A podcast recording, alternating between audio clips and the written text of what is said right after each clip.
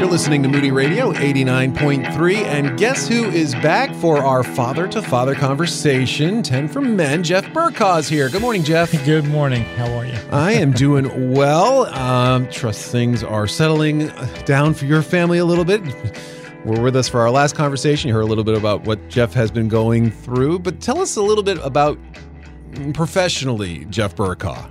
Well, I've had the awesome privilege of working at Spanish River Counseling in Boca uh, for the last 12 years. And we have uh, space in Lake Worth, uh, the office there, and also an office down in Fort Lauderdale, at actually Coral Ridge Presbyterian Church. And, and so it's been a, a tremendous privilege to work with these folks, men and women that are dedicated to bring Christ and truth and help and healing to whoever walks through that door. Do you do you have a specific um, group of people that you're working with or whoever walks through that door? Yeah, I'm a marriage and family therapist, so I mm-hmm. tend to work with couples, folks that have struggles, you know, struggles with high conflict or deep grieving uh, issues that have been there for quite a while. My passion, my love, is to work with men. Um, whether they are dealing again with uh, anger issues or uh, just deep deep grief or you know, maybe some confusion about their life, uh, not knowing you know, even you know, kind of like how to be a man sometimes in this culture. It's really, really tough. Um, tough. Is it a good Valentine's Day gift as we get close here to tell your wife that you've got some counseling sessions for the two of you to better your relationship? That that would be fabulous. I mean, and you talk about somebody that would be stunned because uh, you know, like we've talked about a couple times here on, on, this podcast before, us guys tend to keep things kind of under the wraps. You know, mm-hmm. like we're cool, we're all right, I'm good. You know, and we don't like to necessarily um, reveal and open up, but. Uh, the Lord even tells us to bring light to the darkness, and He wants us uh, to be open frankly. Mm. And it's tough to do that at times. It really is. Well, if you'd like to find out how you can do that, the uh, contact information for Jeff is at ericandbridget.org. You'll find it there. Now, our goal here, what is our goal here as we're working through this uh, these 10 for men? well, you know, it's it's really about at, at this stage we're talking about honoring our sons. And uh, we decided, I loved it, Eric, when you said, hey, why don't we start at the root here, which is really honoring their mothers and really modeling the things that we're talking about. Because we want, as, as a couple, as man and wife, to be that headship over our sons that they can trust, that when we bring something to them, we're not just kind of uh, just uh, throwing it out there without our hearts or minds engaged, but particularly through the scriptures. That is what we're talking about getting closer to Christ, following Christ, walking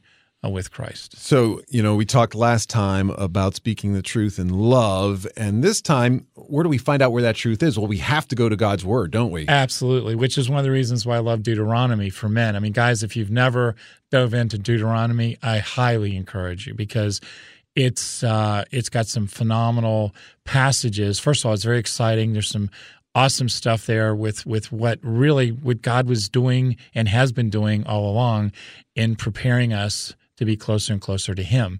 But one of the things is is the is the focus on fathering and and our desire to be close to our family and know our family. What he says is, if you're going to know your you want to know your family, you want to be a good dad, start with me because of course he's the best daddy of a daddy. There's some really bad dads in scripture too, aren't there? There are, and, and the thing is, uh, I, again, thank I'm so thankful to God that that He doesn't try to present this pristine, clean look. I mean, all men struggle with sin. King David, Solomon, we all do. And um, so the the cool thing about Deuteronomy, it gives us a game plan and how we can actually start the process of training our children, walking with them daily, having the the the scripture on our frontlets. I've had people say, "What we walk around with a placard on our on our forehead." Say, no, it's more about where where our mouth is going, where our eyes are going. We we constantly are showing them through our face what's significant, what's important. So, you know, you're the coach. We're sitting down and you're mapping things out on that whiteboard for us. What are some of the key details of the game plan that you have listed here? First of all, ideally it would start early, but let's say we're like most of us where we, you know, mom was great mom. You know, she's working with the little son, and we're kind of like not knowing exactly how to get involved. So we kind of wait and wait and wait, and then at some point we're kind of figuring what do we do to really raise our sons, to really honor them? So it can start very early. You know, we, at a point where they might not understand the whole scripture, but we can have these. There's some really great stuff out there. The mm-hmm. youth Bibles for the little ones and Bible stories and things like that. We start early, just sitting there at some point.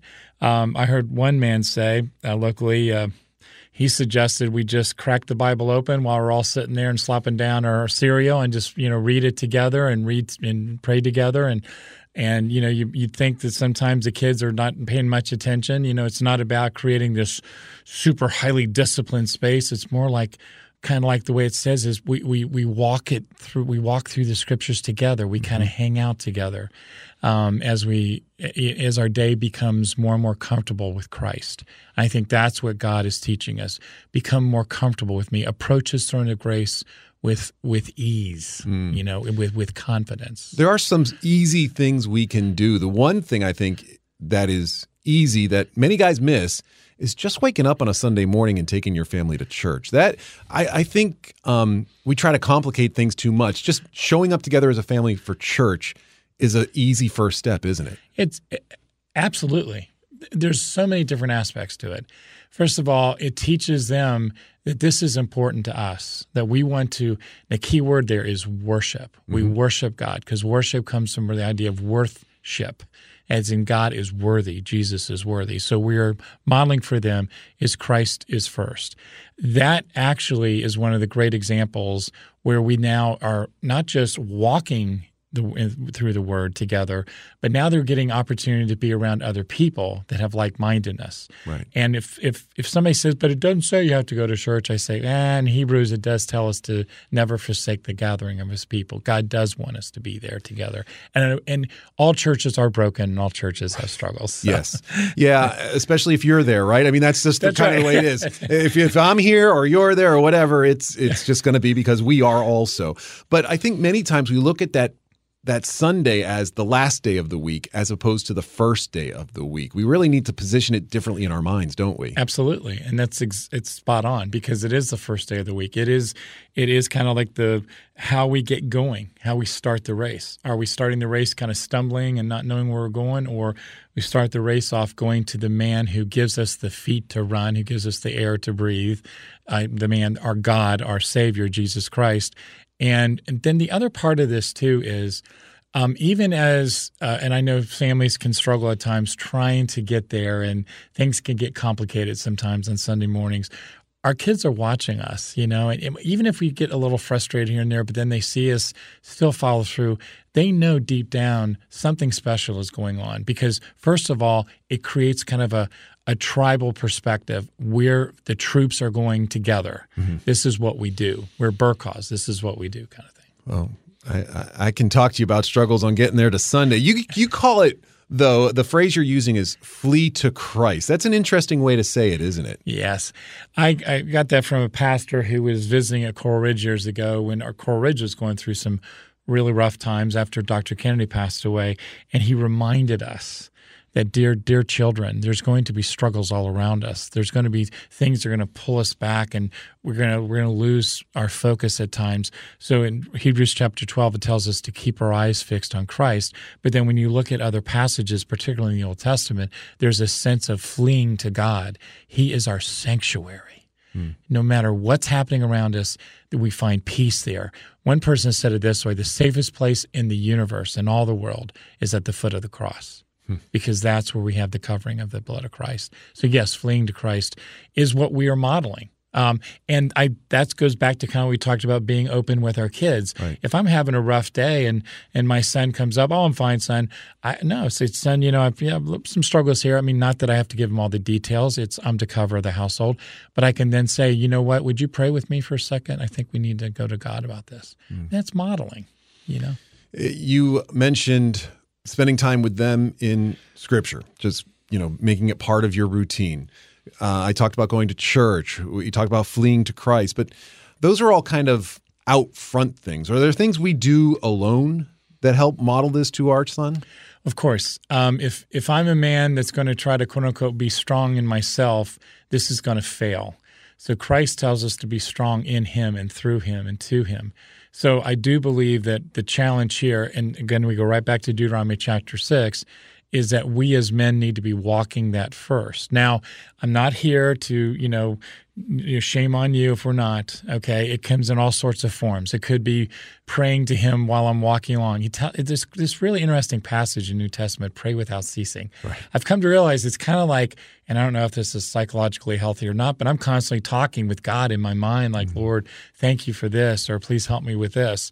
It's important to have those times where we're in our prayer closet and it's all about God and we're facing Him, but it's almost like a, a constant walk. In other words, my breathing of air and my walk with him become the same thing. Well, Jeff, again, it flew by so fast. Uh, he'll be back, though. We're going to have some more time with Jeff uh, in a couple weeks. If you'd like to catch up or listen to this again, just go to your favorite podcast service, search Mornings with Eric and Bridget, and you can listen to this feature again 10 for men. Jeff, thanks for coming in again this morning. It's been my pleasure, sir. You're listening to Moody Radio 9.3.